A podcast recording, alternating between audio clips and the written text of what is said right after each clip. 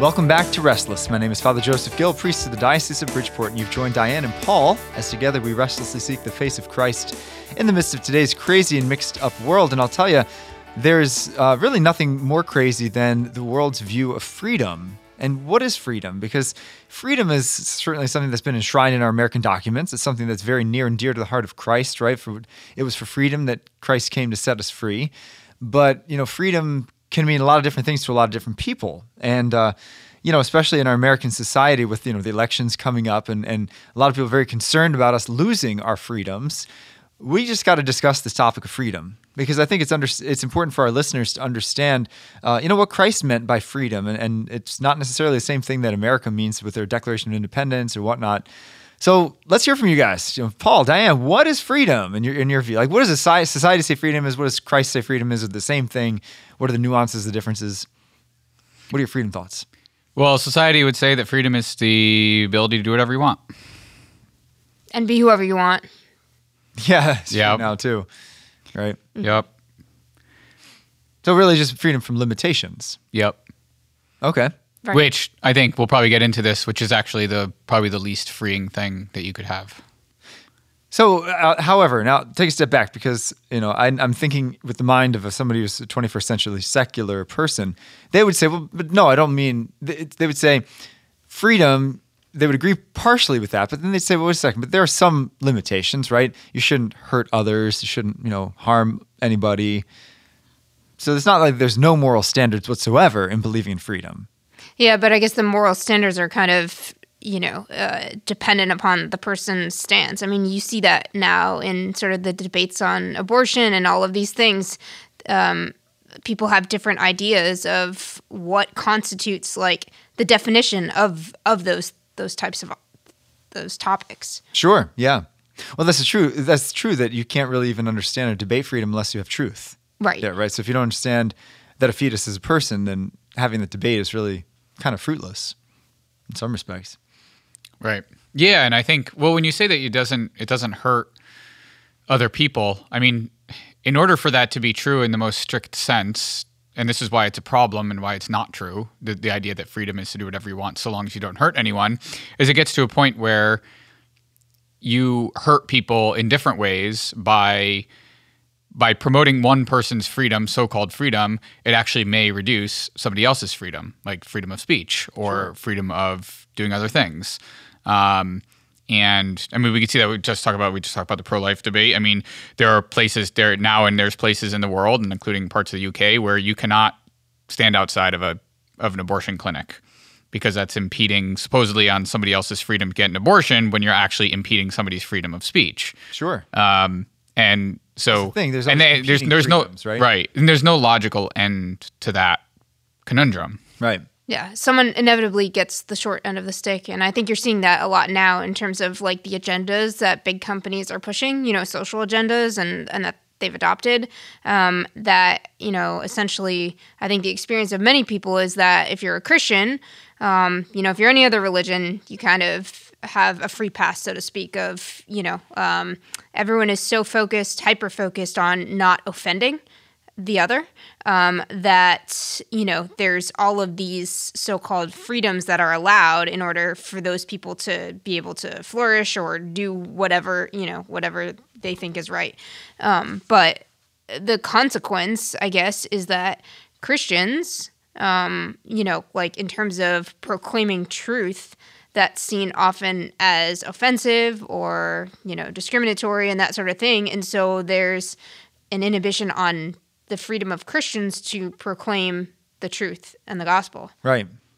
And I would say that there really is no sin that doesn't harm others. Right. Right. So even even sins that are private within one's own heart, they bring down the lower lowering of general morality, right? I mean, the, the one that I often hear, uh, especially working with young people, is uh, people are like, well, pornography doesn't hurt anybody, right? There's consenting adults who are, mm-hmm. you know, part of the pornographic industry and whatever, and they're like, you know, it's just just me and my personal choices, so that we should have the freedom to be able to do that. But of course it hurts. Not only does it hurt you because it means you're going to start objectifying people more, but even in that own in, that industry itself, I mean, there's tons of people who are forced into it. Tons of people who are, you know, doing it out of shame, and and and of course the addiction that that causes neurologically in the brain if somebody looks at that uh, means that you're a slave to it. You're not free. Mm-hmm. So really, there's no, yeah, there's no, um, I don't think there's no freedom apart from virtue. So what would be the Christian definition then of freedom? So if we could say that the secular one is just to have no limits and do whatever you want, what? How would you say Christ means freedom? Freedom to do what is good. Yeah, I agree with that. And I mean, the Catechism says that freedom is the power rooted in reason and will, basically, to to do what is good, to choose the good. Yeah. Um, and that uh, as long as freedom has not bound itself definitively to the ultimate good, which is, we know, to be God, um, there's sort of the, you know, the possibility of doing good and evil, and that, like, by doing good, the freer essentially you become, is the Catholic standpoint. Sure, sure. Yeah, and I think there's, I think there's, I always try to make the distinction between freedom from and freedom for. There's the freedom from limitations, but the freedom is for excellence. Mm-hmm. And the good analogy I always like is, you know, if you have to sit down a five-year-old at a keyboard and a piano, they they have freedom, right? There's no nothing stopping them from hitting any key they want. But do they really have the freedom to pay, play Beethoven's symphonies? Not really, right? Because they haven't submitted to the discipline of training themselves in being able to play well. And so, like, somebody that's willing to submit to the discipline means you're actually losing your freedom because, you know, for an hour a day, I'm going to practice this piano piece, but you also gain the freedom to be able to do something that's really, really good and really, really difficult. Mm-hmm. Yeah. Yeah. Actually, in drumming, when you learn how to play drums, like on a drum set, right, you have all four limbs going. And so there's this concept that you learn to develop over time, which is called independence, which is like another word for freedom, mm. where your four limbs can move independently of one another, and that's how you, like, get good. That's so hard. It's really hard. I can't imagine, like, and how tough that it is. Takes a lot of discipline to, like, sit down at your drum set every single day and do these particular exercises, which you can gain your independence, but that's that's what we call it. That's when I, when I look at organists, I'm amazed yeah, at that too, because they, they are using all four limbs, their feet doing pedals, and, and I can do the keys, but I can't do the foot pedals, and that's just amazing to me. Yeah, and I think it's it kind of, um, and just in terms of the virtues, you know, the virtue of prudence, right reason, and action, the more that we sort of conform our, our minds to, um, uh, to, to acting prudently, um, and of course, there's like the supernatural, like the infused virtue, but there's also the habitual, just of um, of choosing, choosing the good. Um, the easier it becomes, the more that you do it. So there is sort of a freedom that comes from that repetitive sort of choosing, choosing the right thing. And that's such a paradox in the spiritual life, right? That by disciplining oneself and choosing the difficult ways, we're actually choosing freedom. Yeah, I mean, it's it's a death to self, but I think even secular people would kind of, I think, understand that freedom in the sense of, like, secular society's definition of doing whatever you want, there is that.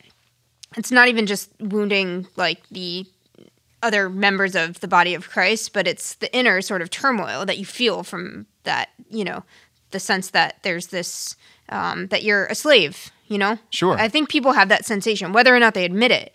Um, but yeah, if you're if you can't deny yourself anything, um, you're essentially at the you know um, beck and call of your passions and emotions, so to speak, and that's not a good feeling. I think I think a lot of people do sense that.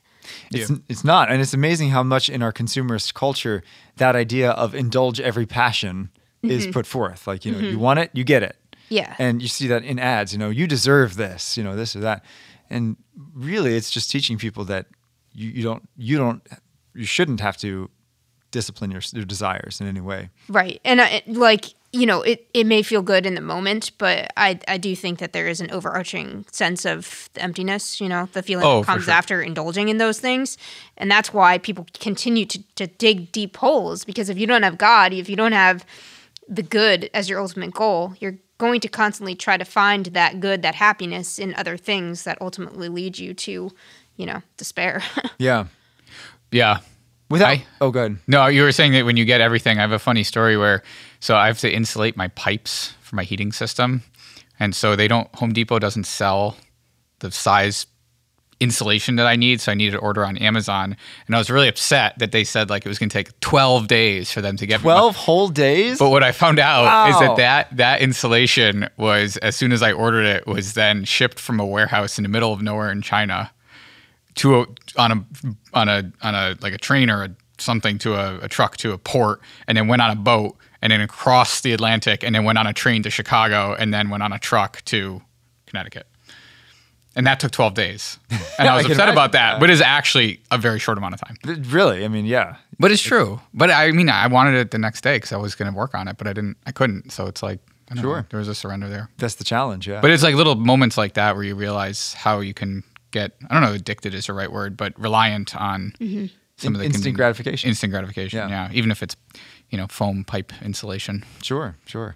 And I'm sure you've all had that that feeling of just like, uh after indulging in something. You know, I don't, like, I have a, a very good cl- close priest friend who every year does a um, a movie marathon with Lord of the Rings, extended editions. Mm, I know who that is. That's twelve hours of movies. I've never sat down for twelve hours straight for anything. Yeah. And I've never I've never gone, and I love Lord of the Rings, and I would love to do it. I think it'd be kind of cool to see all twelve hours consecutively. But I just feel like I'm going to feel sick after that. Just like, ugh. Yeah.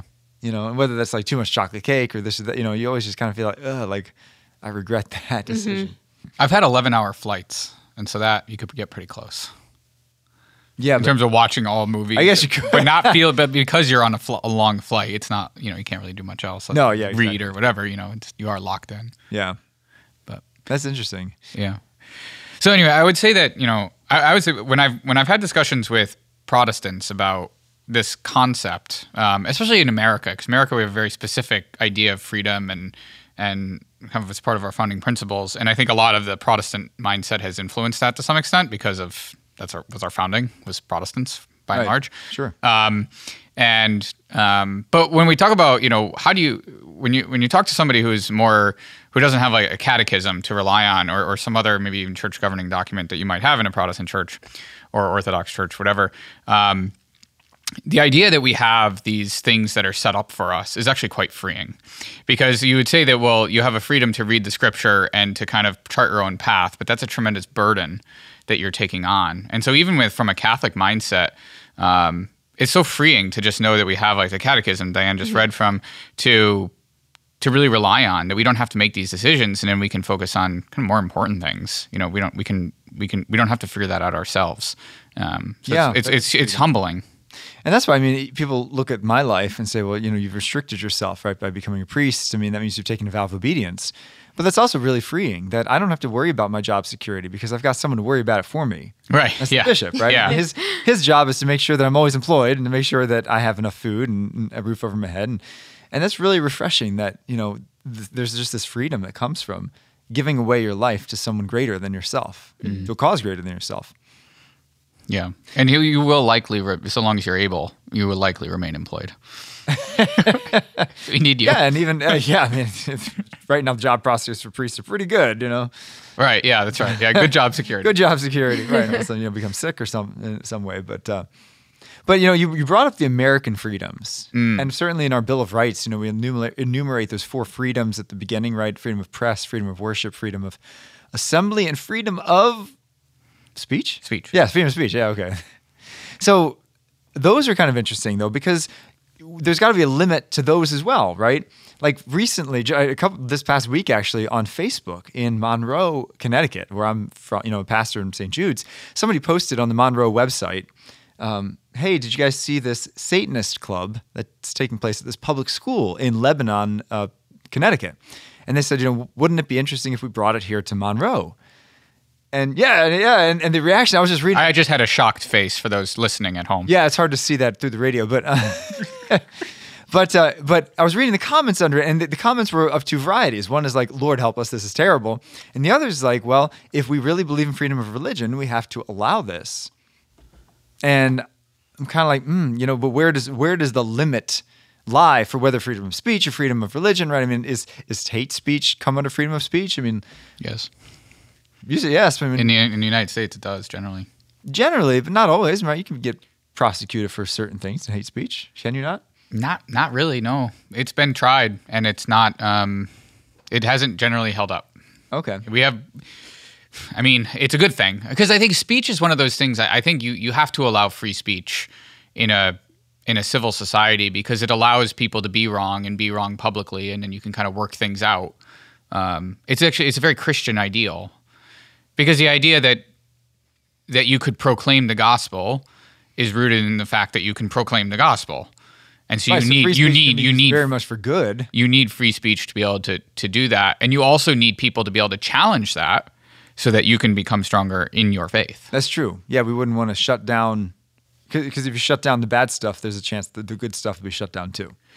Yeah. Or the good stuff becomes corrupted because we're fallen and sinful and wretched. Yeah. True. And so we need that. True. You, you need that in society. And so, and also the freedom of speech is the freedom to, to allow one to think. Yeah.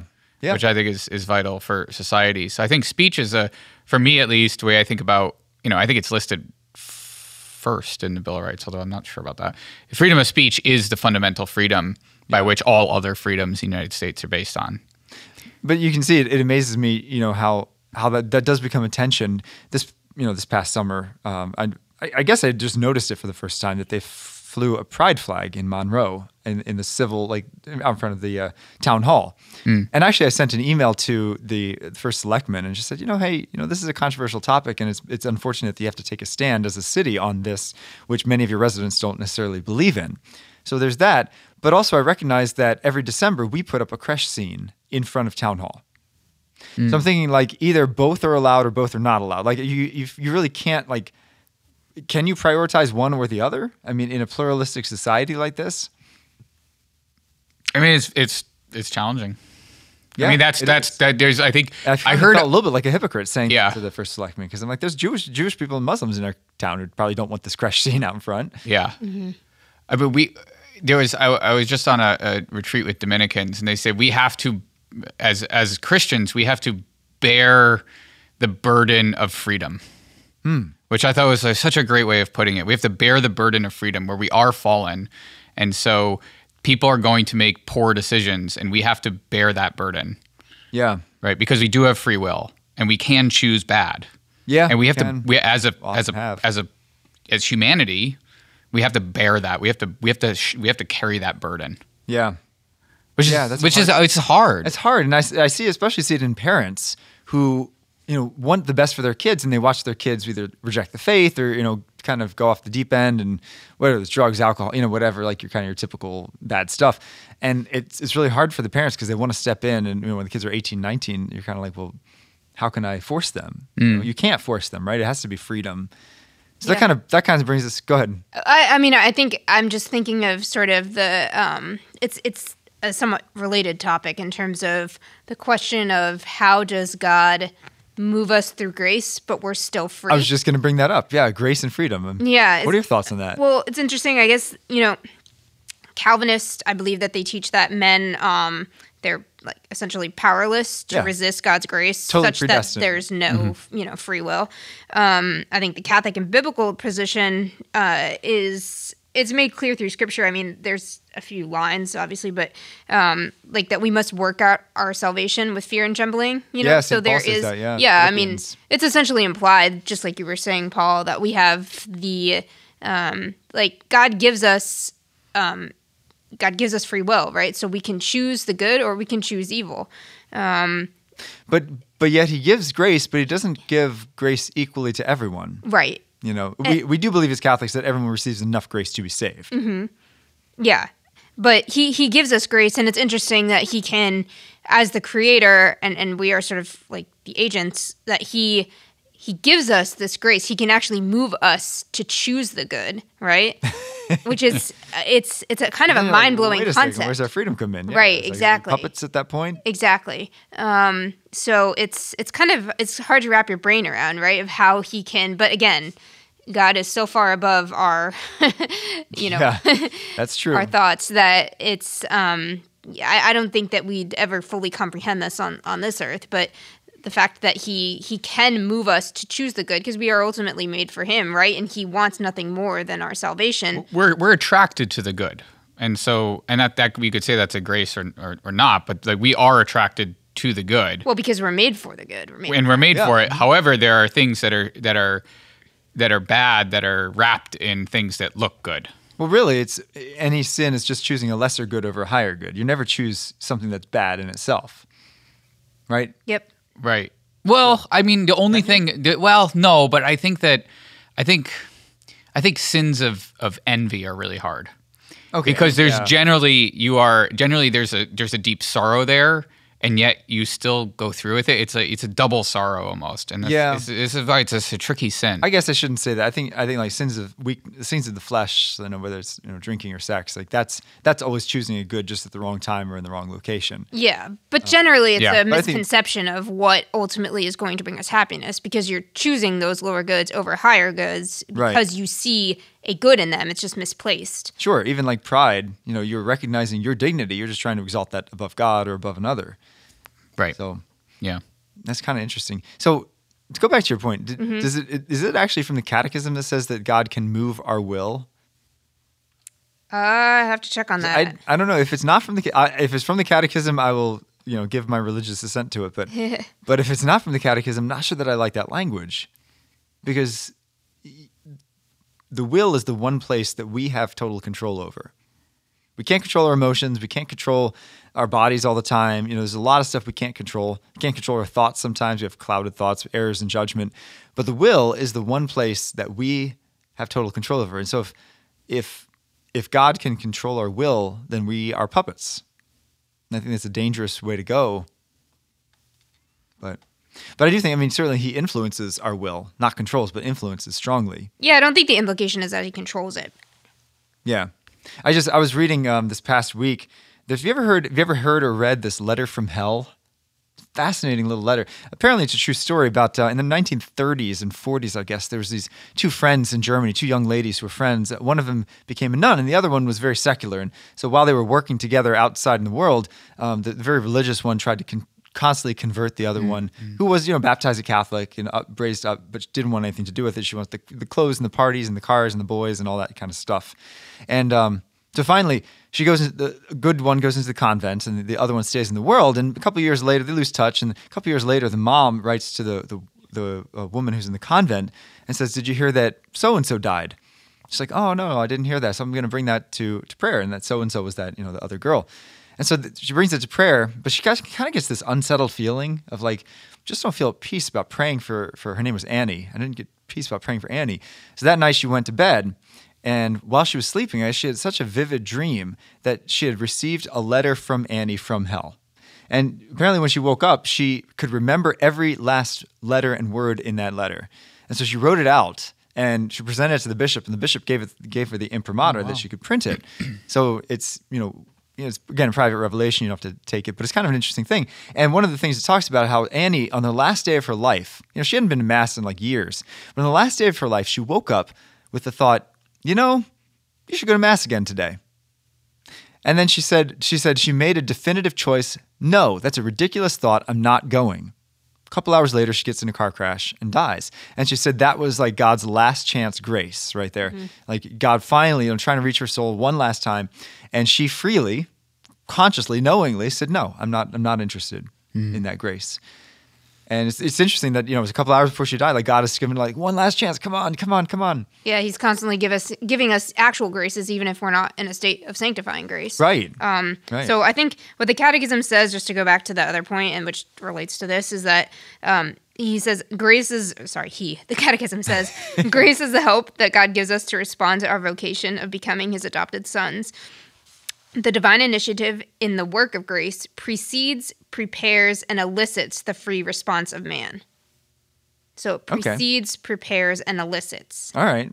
Yes. That sounds good. That yes. doesn't sound like forced. You know, it's it's like everything else it's around not. forced. It's you know? not. And, and Aquinas was not saying that it's forced either. It's yeah. just that God can move us uh, to choose the good, but the response is still in freedom. Yeah.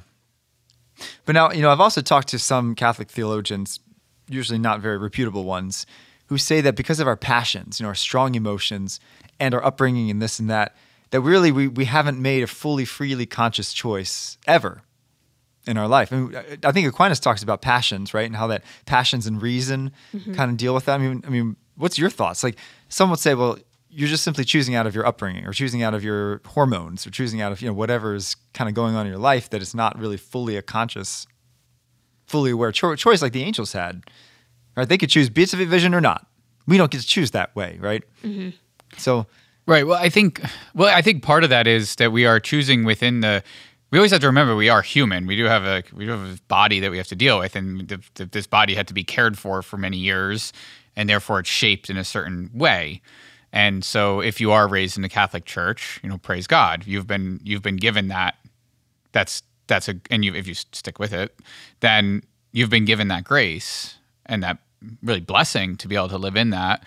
You still have to choose it. I mean, there's plenty of outs. It's, there's, it's not, you know, there's there's enough fallen away Catholics to show that just being brought up Catholic isn't like a, isn't, isn't not a guarantee. Yeah, it's yeah. not a guarantee, but it's a good starting point. And I think as parent parents have that obligation to set that up as best as they can. Yeah, and because we're fallen and we suffer from concupiscence, which is, you know, sort of the effects of original sin, um, that that doesn't go away. I mean, I'm just thinking of Augustine's Confessions, you know, and it's the whole Confessions is sort of about his ongoing struggle. It's not like he all of a sudden had this revelation, he made it, I'm good to go, the past mm. is in the past, I no longer struggle with chastity and stuff. Like a lot of the books end up talking about post-conversion when he knows the truth, um, and even after he's he's accepted it and tried to live it, of how he feels so weighed down by his body, by his passions. Yeah. And, but, you know, like, he doesn't, it's not like, oh, okay, like, let's just give up because our bodies are constantly weighing us down, our passions. It's, I mean, that's an ongoing struggle. That's just the result of being human and living. Right. But that God still works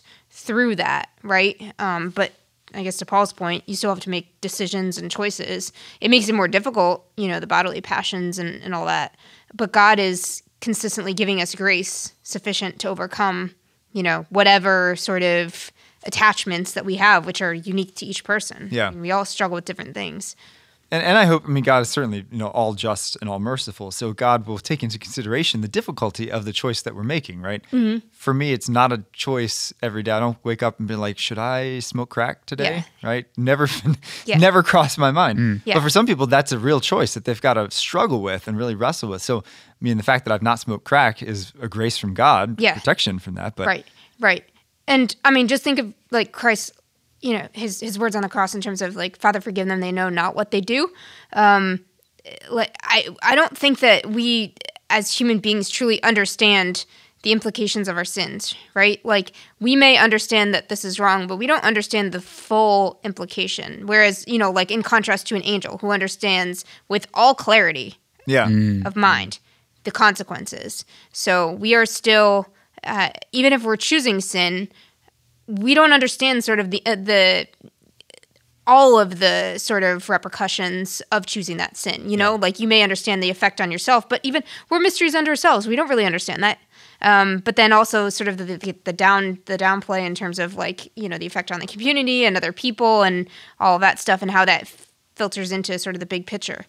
Yeah, I mean, the, the image that's coming to mind is like, you know, if you go for go for a jog on a very foggy day where you can only see like three feet in front of you, mm-hmm. you know, you may you may make a choice to turn down this trail, not realizing it leads to a cliff. Yeah. You know, you'll only discover, oh, holy cow, you know, I got to turn around. Yep. If we had a whole map in front of us, it'd be much easier to choose the right path all the time. Right. And that's why like the angels had that full clarity, that full knowledge. They knew exactly right. they knew what where, they were doing. They knew where they the knew path leads. All of the consequences. We don't. We know the next three steps. Exactly. And, and that's about all we can mm-hmm. know, really, with mm-hmm. certainty. Yeah. Yeah. And so that, so that we have hope that God has mercy on our fallen human condition. Yeah. And that's why I think, you know, I mean, we, we t- Aquinas talks a lot about the relationship between law mm-hmm. and freedom. And I think that's what the law does. Law, when we come to that choice of which trail should I take, I can't really see more than three steps. Oh, but the law tells me that this way mm-hmm. is the right, you know, the Ten Commandments tell me that this is the right way. Mm-hmm. The teachings of the church tell me that this is the right way. So mm-hmm. that's a little bit more clarity, at least.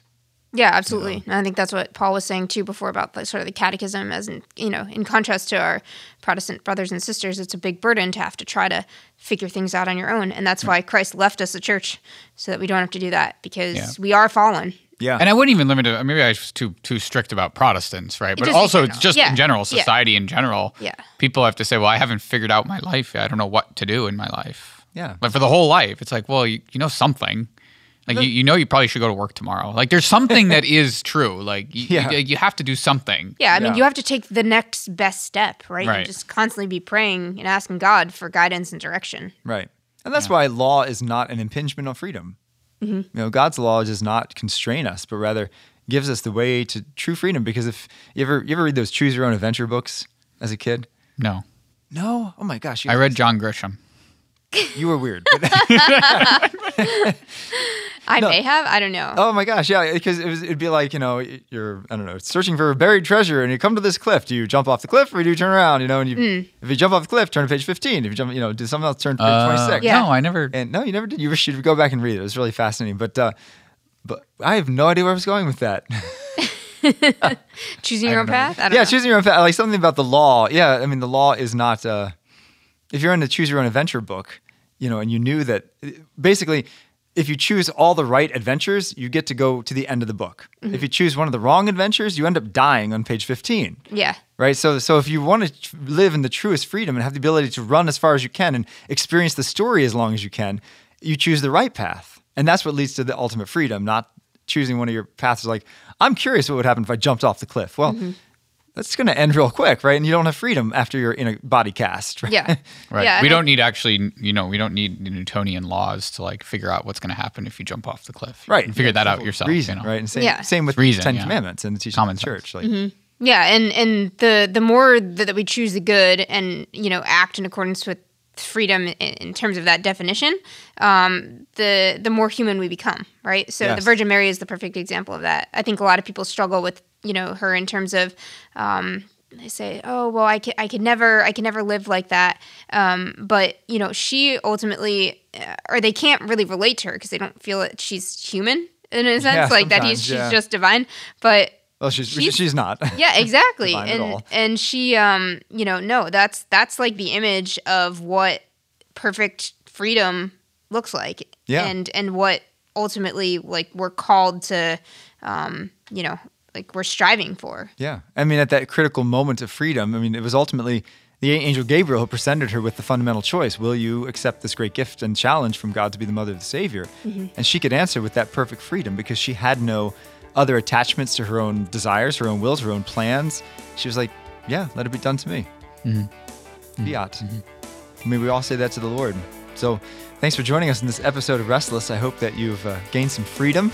Some interior freedom, which comes through prayer and through through discipline, through obeying the commandments of the Lord, and that is what leads to freedom, not the freedom from limitation, but the freedom for excellence, for holiness.